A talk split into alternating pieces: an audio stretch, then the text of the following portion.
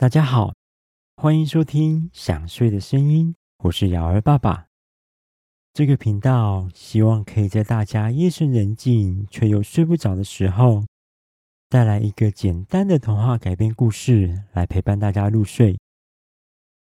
今天是这个频道的第一集，我们来说说大家耳熟能详的英国童话《杰克与魔豆》中的杰克。是怎么被《伊索寓言》里的北风与太阳吹到遥远的奥兹国？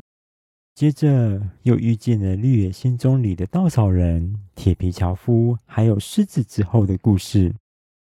那么今天的故事就要开始喽。杰克住在一个小农场里，他的身上常常穿着爸爸送给他的绿色斗篷，那是他最爱的斗篷了。杰克家里养了一头老黄牛，平时都是靠着老黄牛帮忙耕种来赚取生活费。但是老黄牛已经年纪大到好一阵子都无法帮忙耕田了。这天，妈妈走到窗边，看着窗外那头帮家里耕种了好几年的老牛，下定决心要将它带去市场卖了，换点生活费回来。妈妈脸上满是依依不舍的表情，但还是故作坚强的把年幼的杰克叫了过来。妈妈希望杰克将老牛带到市场去卖掉。杰克看着窗外那头从小陪伴自己长大的老牛，虽然也是依依不舍的不想跟他分别，但是妈妈讲的话也只能无奈照做。杰克出门后，拉着绑在老牛身上的绳子，牵着老牛，一步一步的朝着市场走去。杰克一边走，一边跟老牛说：“如果爸爸能早点回来帮忙耕种，也许就不用把你卖掉了。”杰克走呀走着，经过了一处小麦园，这是杰克家乡常见的风景。金黄色的麦田布满整个此起彼落的小山坡，山坡绵延了好远好远，在那遥不可及的远方，天气好的时候，还能看见成群的翠绿色山脉坐落在那里。杰克虽然常常好奇着远方山脉里面会有什么风景，但是却连想都不敢想要过去看看。因为那可是走一辈子都不会到达的地方呢。这时候，远方有一阵北风吹了过来，在太阳旁边绕呀绕的。北风对着太阳说：“我们之间的胜负还没分出来呢，我一定要证明我的本事比你厉害。毕竟，我可是只要轻轻吹一口气，人们就会冷得瑟瑟发抖的北风啊！”太阳听了，笑笑的说：“我的本事才厉害！我只要用力将阳光照射在这片大地上，人们就会热得满头大汗，不得不跟我求饶。”北风与太阳吵来吵去，便决定要办一场比赛，来看看谁的本事比较厉害。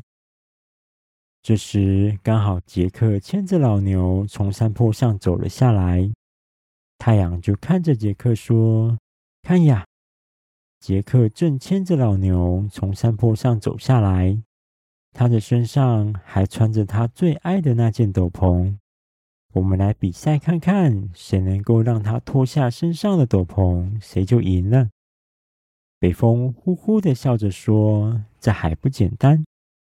看我直接一口气把他身上的斗篷吹掉。”北风话一说完，就迅速的飞到杰克附近。他深深的吸了一口气，呼的一声，一道强烈的冷风席卷整个山坡，朝着杰克而去。哎呀，好冷啊！杰克被这股冷风吹得眼睛都要睁不开了。他伸出手，紧紧抓住快要被北风吹掉的斗篷。然后一个一个的把斗篷的扣子扣上。北风被杰克的这个举动气得火冒三丈，气呼呼的又深深吸了一口气。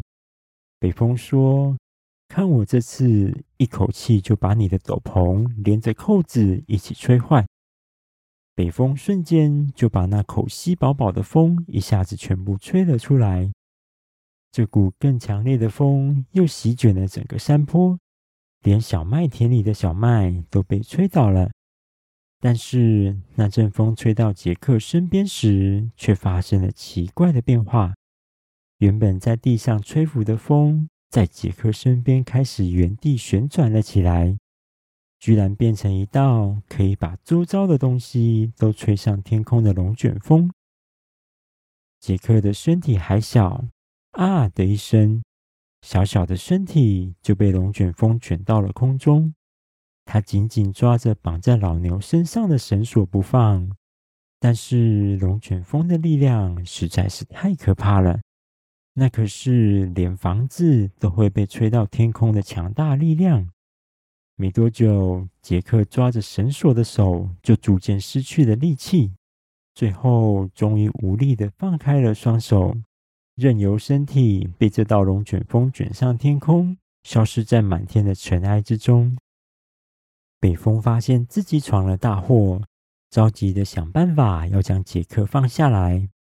但是北风并不知道该怎么停止龙卷风，于是又用力的吹了一口气，居然意外的把整个龙卷风都吹离了杰克的家乡。龙卷风直直地朝着远处的山脉飞去，杰克也因为在龙卷风里不断地旋转而晕了过去。天色随着龙卷风的远离，渐渐明亮了起来。小麦田里原本直挺挺的小麦，被吹得东倒西歪，散落一地。只剩下那头老牛静静地站在小麦田中央，他一动也不动地看着龙卷风飞去的方向。没有人知道杰克究竟被吹到什么地方去。太阳看着龙卷风飞去的方向，傻眼地说：“哦不，糟了！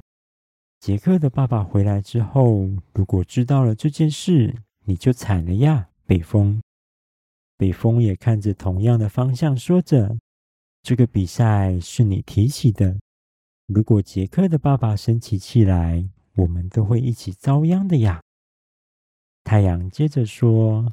还是我们都不要告诉杰克的爸爸，这样他就不知道是我们两个做的了。北风摇摇头，拒绝了太阳的想法。他说：“杰克的爸爸一定会发现是我们两个做的。我们应该要诚实，犯了错要勇于道歉。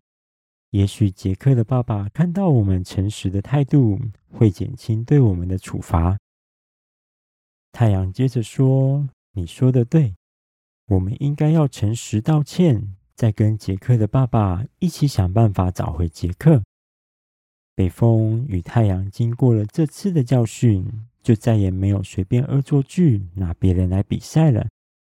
而杰克呢？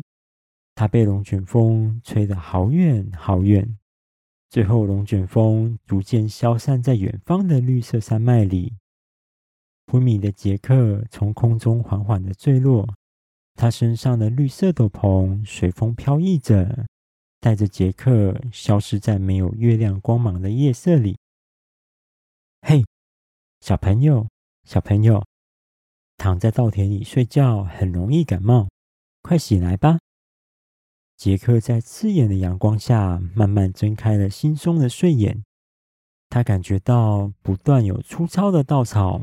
在他脸上划过来划过去，原本杰克以为是稻草随风摆动的关系，但是随着杰克慢慢的睁开眼睛，他居然看到一个稻草人正伸出插满了金色稻草的手，在轻轻拍打着自己的脸。稻草人，稻草人居然在动！杰克被眼前这个会动的稻草人吓傻了。毕竟在家乡可是从来没听说过有着会动的稻草人呀。稻草人轻轻地扶起杰克，一边拍打着粘连在杰克身上的灰尘，一边喃喃地说：“小朋友，你的家在哪里呢？你为什么没有回家睡觉，反而一个人躺在稻田里睡觉呢？”哎呀，如果我有头脑，就可以直接想出答案，不需要这样问你了。我真希望奥兹大王能快点给我一颗头脑。杰克惊讶地望着稻草人，更惊讶着眼前的风景。稻田旁边居然就是高耸的山脉，转头就看得见层层的河水在山林里流淌着。耳朵听见的是小鸟在树上细细的鸣叫声，还能闻到路旁的果树上飘来淡淡的水果香味。这一切都是在家乡无法见到的风景。难道自己已经不在熟悉的家乡了吗？稻草人搀扶杰克到一旁的果树下休息。杰克看了看身边陌生的环境后，抬头望着稻草人，着急地说：“这里的景色跟我家完全不一样。我的家没有高大的山脉，也没有茂密的森林。这里到底是什么地方呢？”稻草人搔搔头，疑惑地说：“真是奇怪了，你家不在这里，那你又为什么会出现在稻田里呢？”哎呀，如果我有头脑。应该马上就能想到答案了吧？这时，一个从头到脚都铺满了银白色铁皮、腰间挂着一把铁斧头跟油壶的铁皮樵夫从一旁的道路走了过来。他说：“昨天晚上那一阵风非常的强大，我们跟桃乐丝就是被那阵风吹散的。”也许这孩子跟桃乐丝一样，是被龙卷风吹到我们奥兹国了。铁皮樵夫刚说完话，从一旁的河岸边走来了一头狮子。他一边用力甩掉毛发上的河水，一边说：“我沿着河流找了一遍，都还是找不到桃乐丝。我们已经找了一整天，都还是找不到他。桃乐丝现在一定躲在某个山洞里，害怕着。”铁皮樵夫双手叉着腰，对狮子说：“虽然我没有心，感受不到桃乐丝跟我们分散之后的紧张跟害怕，但是桃乐丝是个有勇气的孩子，不像狮子你这么胆小。现在桃乐丝一定也是鼓起勇气在寻找我们。”杰克听完大家的讨论之后，疑惑地问着：“奥兹国在哪里？”陶乐斯又是谁呢？好了，第一集的故事在这里暂时告一个小段落。下一集我们会继续说说杰克在奥兹国发生了什么事情。大家听到这里有想睡觉的感觉了吗？赶快把被子盖好，调整一个舒服的姿势，准备入睡喽。我是瑶儿爸爸，大家晚安。